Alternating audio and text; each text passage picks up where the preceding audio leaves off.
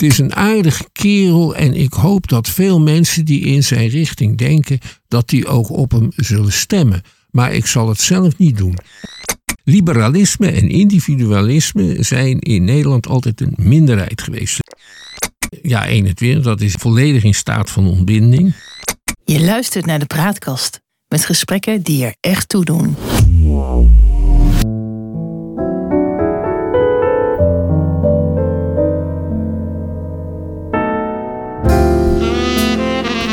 Welkom bij de Praatkast.nl. Dit is een aflevering van het Geheugenpaleis. Mijn naam is Joek Nierim en samen met Han van der Horst maken we deze podcast. De geschiedenis, die herhaalt zich nooit, maar Rijmer dat doet hij vaak wel. En dat gegeven gebruiken we in het Geheugenpaleis om dieper in te gaan op de actualiteit. En om zo te ontkomen aan de waan van de dag en om tot de kern van het nieuws te komen. Han, eh, ik zag uh, Henry Bontebal eh, de afgelopen weken nogal regelmatig op tv. Gaat hij het CDA redden en wordt hij de verrassing van de komende verkiezingen? Nou, het is natuurlijk wel een ontzettend sympathieke en aardige man. Oh, dat is gevaarlijk. Die. Uh, Heel bekwaam. Je moet ineens Ja. aan Wim Kan denken. Ja. ja, inderdaad. Nou, het is een ontzettend aardige en sympathieke man. Laat ik dat nog eens herhalen. Ja. Hij komt niet uit een of ander dorp. Eh, hij heeft een achtergrond als natuurkundige. Ja. En hij is groot geworden in Rotterdam Zuid. Dat is niet wat je in eerste instantie eh, bij een CDA zou vermoeden. Nee, maar hij is wel goed gereformeerd opgevoed volgens mij. Hij dat was, zou je weer wel vermoeden bij je CDA. Ja. Hij is, was, meen ik, lid van de gereformeerde gemeente. En dat Ja. is een, Oeh. Een kleine, zeer streng Calvinistisch eh, en bevindelijke groepering waarvan de leden op de SGP stemmen. Dus hij is voor zijn doen heel erg vrijzinnig en vrijmoedig geworden. Ja. Die bonte bal. En ik denk dat ik zijn probleem ken. In welke zin? Het is een aardige kerel en ik hoop dat veel mensen die in zijn richting denken, dat die ook op hem zullen stemmen. Maar ik zal het zelf niet doen. En ik Oh. denk dat dat voor heel veel mensen geldt. Aardige man, ik hoop dat anderen op hem stemmen. Ja. Maar goed, de problemen bij de nieuw sociaal contract van Pieter Omzicht eh, die stapelen zich eh, op. De partijvoorzitter, meneer Pieper, eh, heeft de kuierlatten getrokken. Die is er vandoor. Ja, omdat hij twintig jaar geleden in zijn, een van zijn vorige banen een computermedewerker heeft ontslagen. Of hij heeft het contract van die computermedewerker niet verlengd. Kort nadat deze had vastgesteld eh, dat de computer van het bedrijf was vastgelopen in verband met het bezoek aan pornosites door meneer Pieper. Ja, twintig jaar geleden. Kom op. Ik merkte wel, nadat dit bekend was eh, geworden, dat Pieper op, eh, op Twitter veel sympathie kreeg. Hè? Mensen Ja, ja. kwamen aan met het citaat van Jezus: Wie van u zonder zonde is, werpen de eerste steen. Ja. En mag niemand een tweede kans krijgen? En moet je dan eh, tot de engelenschaar behoren om eh, tot eh, het nieuw sociaal contract te worden toegelaten? En is dat nou het nieuwe sociaal contract? Dus misschien dat wat vergevingsgezindheid politiek gezien verstandiger eh, was geweest. Ja. Het laat wel zien dat eh, het nieuw eh, sociaal contract er en, en ja, toch wel ehm preutsige moraal op nahoudt die je met christelijke politiek en dan vooral christelijke politiek van vroeger kunt associëren. Ja, want, want iedereen zegt altijd, ja, het CDA, dat is eigenlijk voorbij. En die bontebal, nou ja, misschien gaat hij dan nog een beetje, een, eh, een, een, een- een beetje opkomen. En misschien komen ze wel op tien zetels uit. Maar dat is natuurlijk niks als je dat vergelijkt met de christendemocratie in de 50er, 60er en de 70er en de 80er jaren. Aan de andere kant zou je toch kunnen zeggen dat het CDA terug is, maar in een andere gedaante. Namelijk in de gedaante van het nieuw sociaal contract van Omzicht. En in gedaante van de, de boer-burgerbeweging met eh, Caroline van der Plas. Ja. Want heel veel ex-CDA'ers, die vind je daar weer. Dus misschien is de christendemocratie nog nooit zo groot geweest. Dat nou nog nooit zo groot. Eh, ze hebben tientallen jaren lang meer dan de helft van de stemmen van de Nederlanders op zich eh, weten te vergaren. En zover zijn we nog lang nog niet. Stel je voor dat de. Gelukkig zou ik bijna zeggen. Maar Stel je voor dat eh, de uitslagen. eh, of dat, nee. Stel je voor dat de peilingen, dat de peilingen van nu dat die, eh, dat die kloppen. Ja. Dan kom je op zo'n 46, 47, 48 zetels voor het CDA en partijen die daarop lijken. En dat is een beetje het CDA van Balkenende. ja. En het CDA van Lubbers, die ook een derde van de stemmen hadden. Maar, toch heel ik- groot. Dat is heel groot. Maar nogmaals, het is niets vergeleken met de periode van zeg 1918 tot eh, dik in de jaren 60, toen de christelijke partijen bij elkaar veel meer dan de helft van alle stemmen kregen. En dat Ja. was het geval dat veel meer van de helft van de alle stemmen krijgen sinds in Nederland het algemeen kiesrecht is eh, ingevoerd. Ja. En die positie van de christelijke partijen werd helemaal verstevigd toen er ook nog eens het vrouwenkiesrecht bij kwam. Ja. En toen was het nog verdeeld in de KVP, de CAU en de ARP. Ja. Eh, en ook nog daarin de slipstream, de SGP en de GPV-RPF, wat tegenwoordig de Christ- ChristenUnie heet. Moet ik dat Ja. zo zien? Ja. Zo moet je dat ongeveer zien. De SGP Ja. is de oudste politieke partij van Nederland die nog bestaat. Hè, sinds de ARP is gefuseerd eh, en opgenomen in het eh, CDA. Dus een hele oude partij. Die, dat is de enige Nederlandse partij die officieel een godstaat nastreeft. Eigenlijk naar het model van, eh, van Iran. Hè. De dominees die, die bepalen welke ruimte de bestuurders hebben. ja dus- Dat dus- is, als je het partijprogramma van de SGP leest, het ideaal. Christen-fundamentalistisch zou je het kunnen noemen. Ja, net zoals je dat is. theocratisch. Ja, ja. Ehm, ehm, dan zie je toch dat, dat eigenlijk in een, in een maatschappij waar steeds minder mensen naar de kerk gaan, er toch op een andere manier dat gedachtegoed eh, van die confessionele, van die christendemocratische partijen, weer terugkomt in, in wat nieuwere partijen dan.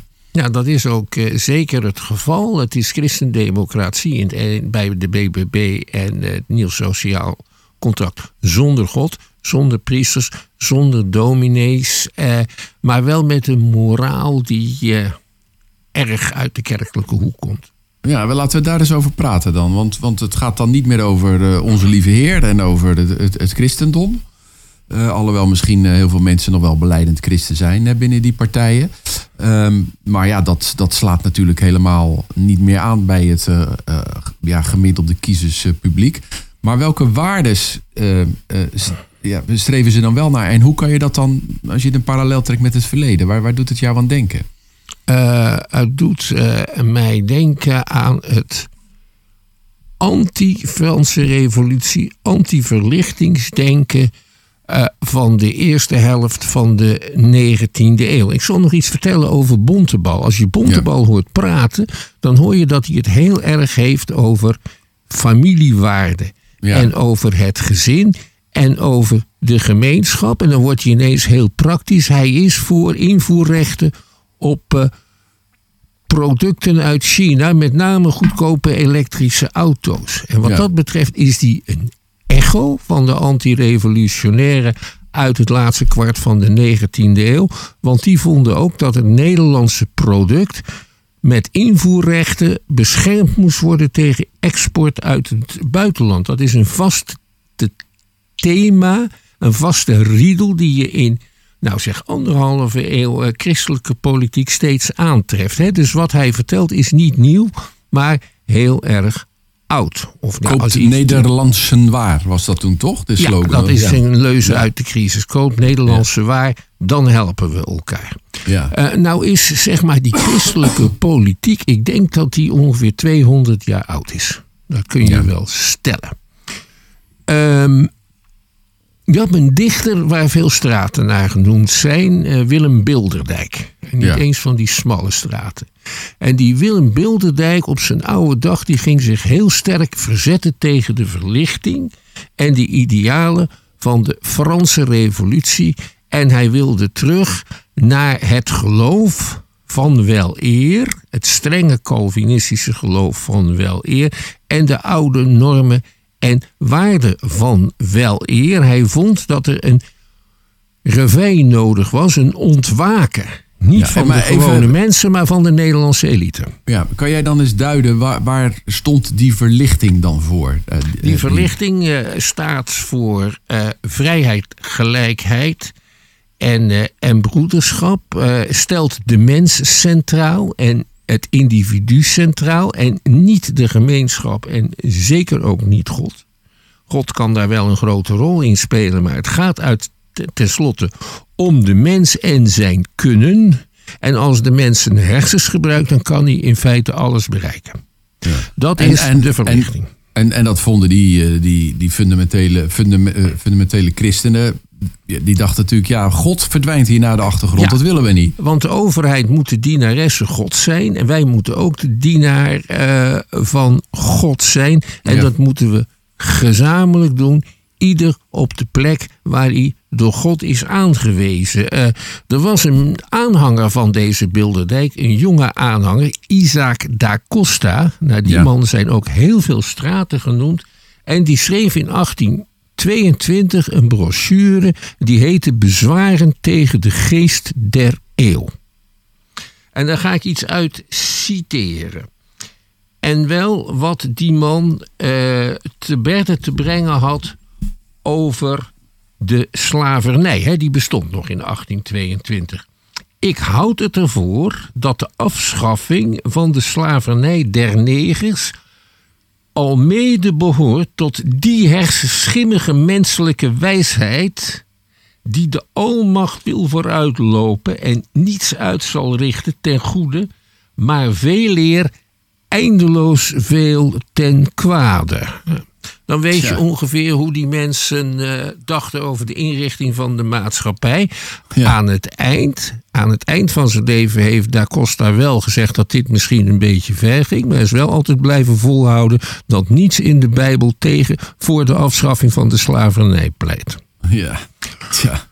Ik geloof dat dat nog niet doorgedrongen is bij de wookbeweging. Want anders zou meneer Da Costa en alle de Da Costa scholen wel heel snel gecanceld gaan worden. Dat denk ik ook wel. Ja, Maar ja, weet je wat Ja. het is? Die mensen weten van de wokbeweging weten niet zoveel van geschiedenis. nee, precies. Die, eh, dus, maar goed, het, het, eh, jij wilt met dit citaat aantonen eigenlijk de reactionariteit van, Ja. van, van deze groep. Ja, en die was best succesvol. Ja. Veel studenten aan de universiteit Leiden die sloten zich daarbij aan. Allerlei types uit de elite, bijvoorbeeld Willem de Klerk. En dat was de directievoorzitter van de Nederlandse Handelmaatschappij. Hè? Dat Ja. is een van de fundamenten van de huidige ABN AMRO. Dus, dus ze hadden wel invloed. Niemand anders was. Guillaume eh, Groen van Prinsteren. Die verkeerde in kringen rond het Hof. En die was een tijdje de Rijksarchivaris. Die heeft een geschiedenis van Nederland geschreven in twee delen. Waarbij die wetenschappelijk wilde aantonen eh, dat God richting gaf aan die geschiedenis. Ja, Eh, en ze hadden een beetje invloed in de politiek. Eh, Ze hadden een, een kleine groep Kamerleden hing dat aan. En die noemden zich anti-revolutionair tegen de Franse revolutie. Of ze noemden zich christelijk historisch. Want ze baseerden zich op de christelijke geschiedenis van Nederland. Zoals die door God zelf richting werd gegeven. ja. En, en eigenlijk zeg je dat, dat, dat het huidige CDA en meneer Bontebal, waarvan we net constateren dat hij toch behoorlijk gereformeerd is opgevoed, die zijn daar nog eigenlijk, ja, eh, eh, die, die zitten nog in dat gedachtegoed. toch? Ja, er zijn, er zijn daar de erfgenamen van. Ja. In Vlaardingen bijvoorbeeld heb je een grote middelbare school. Ja. Dat is het groen van Prinster. Uh, En je hebt tegenwoordig het aquamarijn volgens mij hoor. Maar, Maar ooit was dat het groen Ja, van. Prinster. En je had heel veel scholen die naar deze groen van Oh, ja. Prinster zijn genoemd. en, en daar Costa God hetzelfde voor, eh, Ja. inderdaad. Ja.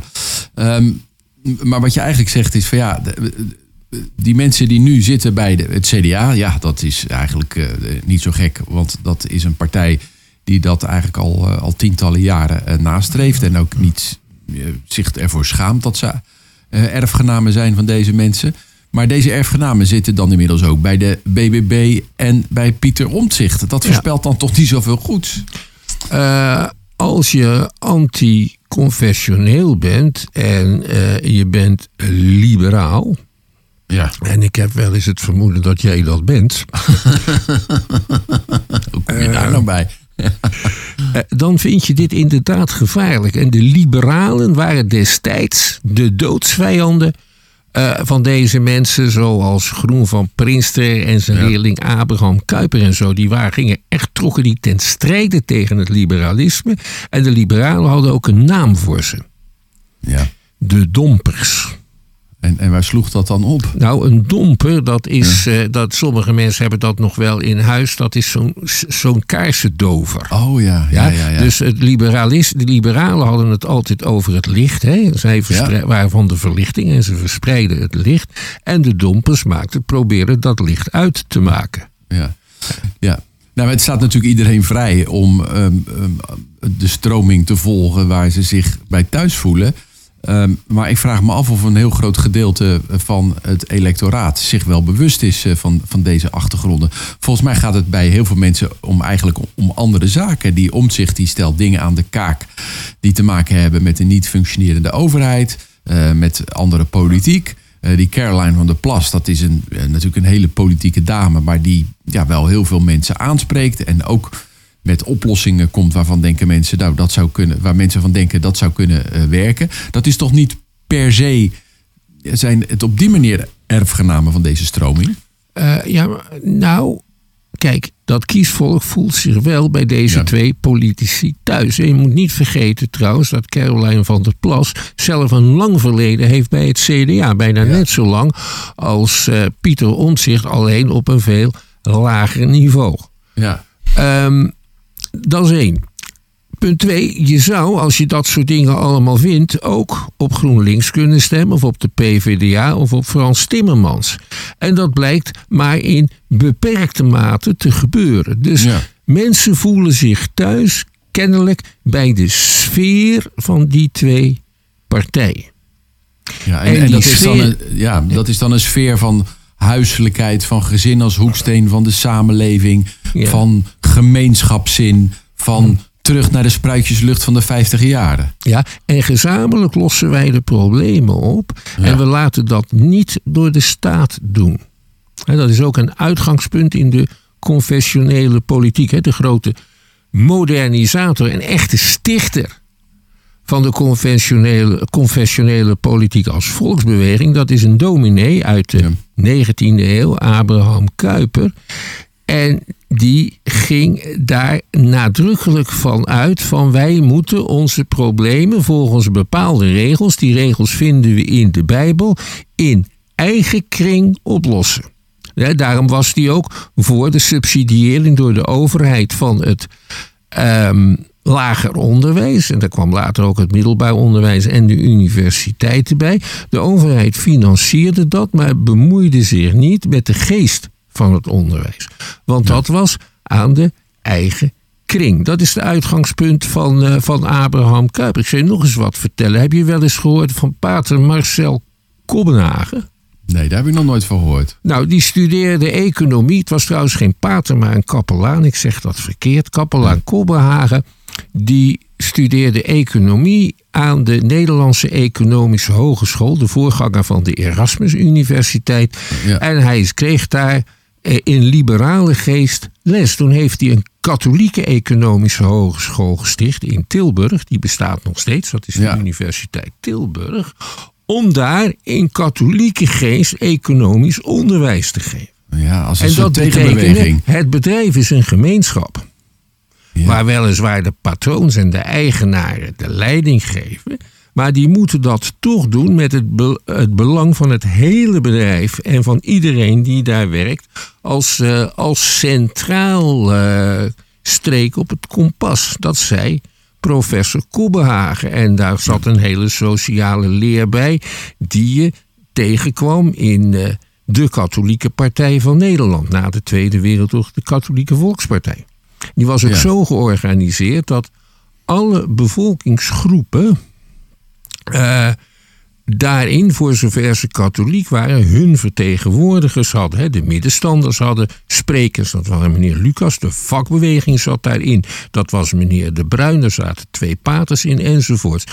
Dus eh, je hebt eh, de gemeenschap en je hebt vertegenwoordigers van die gemeenschap. Ja. En die bedisselen het met elkaar. Ja. Er is zelfs geprobeerd in Nederland iets op touw te zetten. Dat heette de publiek-rechtelijke bedrijfsorganisatie. En, wat is En daar dan? moesten dan in één branche alle bedrijven lid van worden. En ook alle andere organisaties die met die branche te maken hadden, vakbonden bijvoorbeeld. En, ja, en dan hoopte men dat die dan, dat die, dat die publiekrechtelijke bedrijfsorganisatie, richting zou geven aan de ontwikkeling van de hele bedrijfstak. En dat die PBO's samen misschien een belangrijke rol zouden kunnen gaan spelen bij de, het bestuur van Nederland. Daar is nooit wat van terechtgekomen, Nee. omdat omdat de werkgevers er niet voor voelden. En omdat de boeren er niet voor voelden. Maar dat is nou zo'n gemeenschapsideaal. het heet corporatisme. Ja. En het is ook ten principale ondemocratisch. eh, Ja, want het dat, onttrekt eh, zich aan democratische controle. Ja, Ik zou je trouwens eens wat vertellen. Hè. Er wordt altijd gezegd van Colijn die passen zich in de crisistijd aan. ja. Ja? En er werd alleen maar bezuinigd. Dat is helemaal niet waar. Er werd juist heel veel gedaan. En een van de dingen die, eh, die de overheid deed, was kartels organiseren. van hele bedrijfstakken die dan onderling wat er nog over was van de markt op een eerlijke manier verdeelden. ja. Dat, dat ging met een enorme bureaucratie gepaard natuurlijk. En er waren een soort, ja, een soort, soort sturende instanties dan per bedrijfstak. Daar zaten ook de consumenten bij, of de kopers van dat product. En er waren, moesten allerlei waarborgen zijn dat bedrijven die niet innoveerden of verder niks meer deden, dat die dan niet ten onrechte in leven werden gehouden. Buitengewoon ingewikkeld. Heel erg in overeenstemming met dat gemeenschapsdenken. En Ja. uit dat, die kartelvorming van de overheid, daar is de gedachte uit voortgekomen om dan cao's af te sluiten. ja, ja. Als je er nu doet wat toen als ideaal werd eh beschouwd, de gevangenis in. Je de gevangenis in. Ja, Ja. ja. Dit, eh, dit is een praktijk die overigens nog eh, tot ver in de tachtige jaren heeft voortgeduurd, die kartels. En waar we zelfs ook nog een keer een parlementaire enquête over hebben gehad. eh, eh, waarin dat ook allemaal ont, ontleed werd. Maar hebben we hier dan te maken met eigenlijk een ten principale eh, antidemocratische eh, eh, beweging? Weet het kiezersvolk wel wat ons te wachten staat? Nou, het is de vraag of ze die PBO-gedachten enzovoort weer zouden willen invoeren enzovoort. Maar dat soort elementen zitten inderdaad in het confessionele denken. Ja. Wij denken overigens in Nederland kennen wij de scheiding van kerk en staat. Hè? Dat Ja. is helemaal niet het geval. En die Abraham Kuyper. die Dat is niet het ook- geval, zeg jij. Nee, die vond ook de overheid is de dienares gods. Maar, maar wacht even, dat ligt toch in de, in de grondwet vast dat kerk en staat gescheiden zijn? Nee, in de grondwet ligt vast dat de staat zich, als je dat goed leest, dat de staat zich neutraal opstelt ten opzichte van religies. Maar tot in de jaren tachtig van de vorige eeuw kregen alle geestelijken nog een staatssalaris. Dat, dat was wel, niet. Dat was Dus wel, als je, als je in een, in een priester was in een kerk, dan werd je door de staat betaald. Ja, nou was dat. eh, je had ook in de 19e eeuw had je ministeries die dat regelden. Het ministerie voor katholiek, het ministerie voor eh, protestantse eredienst. Ja. Eh, en die salarissen die waren ook eeuwen niet meer verhoogd. Dus het was in de jaren 70, 80 was het in feite een symbolisch bedrag. Maar de kerk, en toen heeft de staat het afgekocht voor miljoenen hè, voor, voor de, aan de kerken. En sindsdien bestaat dat niet meer. En er stond ook niet voor niks. Er stond in de gulden, in de rand. En ik geloof ook nog steeds in de rand van de in Nederland vervaardigde euro's. God zij met ons. Ja. Dus de staat is in Nederland neutraal. ja. Is de bede al verdwenen uit de troonrede? Ik heb eigenlijk niet goed opgelet. Een paar weken deze geleden. keer niet. Dus dan eh, zat hij er weer in. Hij zat erin, reken maar. Ja. En ook eh, als, als Kamerleden beëdigd worden, dan kunnen ze de, de eh, eh, zo waarlijk helpen met God almachtig of de belofte uitspreken. Hè? Ja, ja. Ja, dus, inderdaad. dus dat valt Ja. wel mee met die scheiding eh, Ja. tussen kerk en staat. Voor een echte scheiding tussen kerk en staat moeten we naar Frankrijk gaan. Ja, daar is dat, daar is dat veel fundamenteler Ja. eh, op orde gebracht eh, als, als uitvloeisel van die verlichting en dan Ja. natuurlijk. Ja. Ehm, betekent dat nou dat we eigenlijk weer een beetje het kiezerspubliek een beetje teruggaat naar de 50 60 jaren? Eh, ja, en misschien betekent het wel dat het Nederlands, Nederlanders uiteindelijk eh, qua mentaliteit redelijk gematigd zijn. Niet Ja. houden van wilde eh, plannen en rare experimenten. En in bijzondere omstandigheden wel eens op vreemde lui stemmen. Maar zodra ze kans zien om voor een leider te kiezen die die gemeenschapszin eh, belooft en een beetje orde en rust en een beetje normen en waarden, dan doen ze dat graag. Ja. Dat blijkt ook, hè, want het zijn de populisten die eh, erbij in gaan schieten bij de komende verkiezingen. En dan bedoel je het over, heb je het over Wilders, Baudet? Ja. ja, eh, 21. Ja, 21. Dat is, in vo- Ja. dat ligt, is op, vo- volledig in staat van ontbinding. Ja. Overigens, die, ehm, eh, de leider van jaar 21, Eertmans. Eerdmans, die komt ook uit het CDA. Ja. Ja, ja, ja. Je ziet toch eh, dat zo'n partij Ja. eigenlijk, waarvan iedereen zegt het is op sterven na dood. Ik zou durven beweren, nou het is eh, levend als tevoren. Ja, liberalisme en individualisme zijn in Nederland altijd een minderheid geweest. De liberalen hebben in Nederland de macht gehad in een tijd dat alleen welgestelde mensen kiesrecht hadden. Ja. Maar Ja. dat is meteen gaan instorten toen dat kiesrecht in allerlei stappen eh, werd uitgebreid. En Ja. als dan het algemeen mannenkiesrecht eh, ingevoerd wordt in eh, 1917, dan zakt het stemmenaandeel van de liberalen naar zo'n kleine 15% En dat wordt dan alleen maar minder. Ja. En dat blijft, en dat maar blijft we- zo we- tot ja. Wiegel. Ja, maar dan, dan eh, eh, gaat in de 70 jaren het, de VVD eh, regeren en meeregeren. En dat is eigenlijk een streep die zo doorloopt eh, tot eh, nu toe. Dat eh, de, de liberalen toch een belangrijke rol hebben gehad in het landsbestuur. Ze mochten meedoen. Ze mochten ook in de jaren 20 en 30 een beetje meedoen. En liberalen hebben op andere manieren grote invloed altijd gehad in Nederland. En wel via hun hoofdrol in het bedrijfsleven. En ook via hun, vergeleken met hun aantal, gigantische rol in de media. Leg dat eens uit. Eh, nou, de meeste kranten, de kranten met de grootste oplagen in Nederland, ook in de, in de tijden van de verzuiling, dat waren zogenaamde neutrale kranten. De Telegraaf. Eh, de Telegraaf, of ze waren, ze waren openlijk liberaal, maar anders waren ze dat verborgen. Dan noemden ze zich neutraal. Maar uiteindelijk, als je dan zo'n krant las, Ja, ja. dan werd die in liberale geest geregeerd. Daar stond de pastoor dan ook tegen te preken en de dominee ook, maar met betrekkelijk weinig succes. Ook in de hoogtijdagen van de verzuiling. Nou ja, de, de kaarten moeten nog eh, geschud gaan worden voor de komende verkiezingen. Eh, het lijkt erop eh, dat ja, zich een soort drietstrijd gaat afspelen tussen de VVD, de Nieuw Sociaal Contract en de BBB. Ja. Ehm, en maar tegelijkertijd blijkt ook dat 80% van de mensen nog niet weet op wie ze gaan stemmen. Ehm, maar het zou wel goed zijn als mensen gewoon eens even zich verdiepen in waar die partijen nou eigenlijk voor staan en waar ze vandaan komen, welk gedachtegoed ze aanhangen. Dat zou inderdaad enorm helpen. Dus Ja. mensen die op omzicht willen stemmen, dat boekje van hem bijvoorbeeld lezen over het nieuwe sociale contract. Eens kijken wat er precies in dat programma van de BBB staat. Ja. En, eh, en trouwens ook eh, wat de grote linkse partij onder Timmermans nu werkelijk bepleit. Ja, En wat de VVD nu werkelijk bepleit. ja. Maar het is ook wel goed om te duiden natuurlijk eh, ja, binnen welke gedachtenfamilie eh, zo'n eh, partij eigenlijk dat is- ja. hoort. Inderdaad, wat ben je? Voel je jij een, je een gemeenschapsmens of voel je je een individu? Ja. ja, nou dat is wat te kort door de, door de bocht. Maar eh, ehm, ehm, het is eigenlijk de verlichting tegenover wat meer conservatisme. Ja. En, en, en de rol van, eh, van het geloof eh, daarin. Nou, eh, interessante Het licht visie. tegen de dompers. Het licht tegen de dompers, ja. Dat lijkt dan de strijd te worden. Het licht tegen de dompers.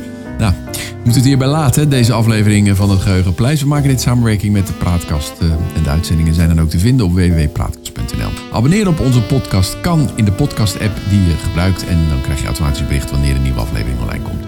Wil je ons mailen, stuur een bericht aan info.praatkast.nl. En voor nu bedankt voor het luisteren en tot de volgende keer. Wees gelukkig, blijf gezond.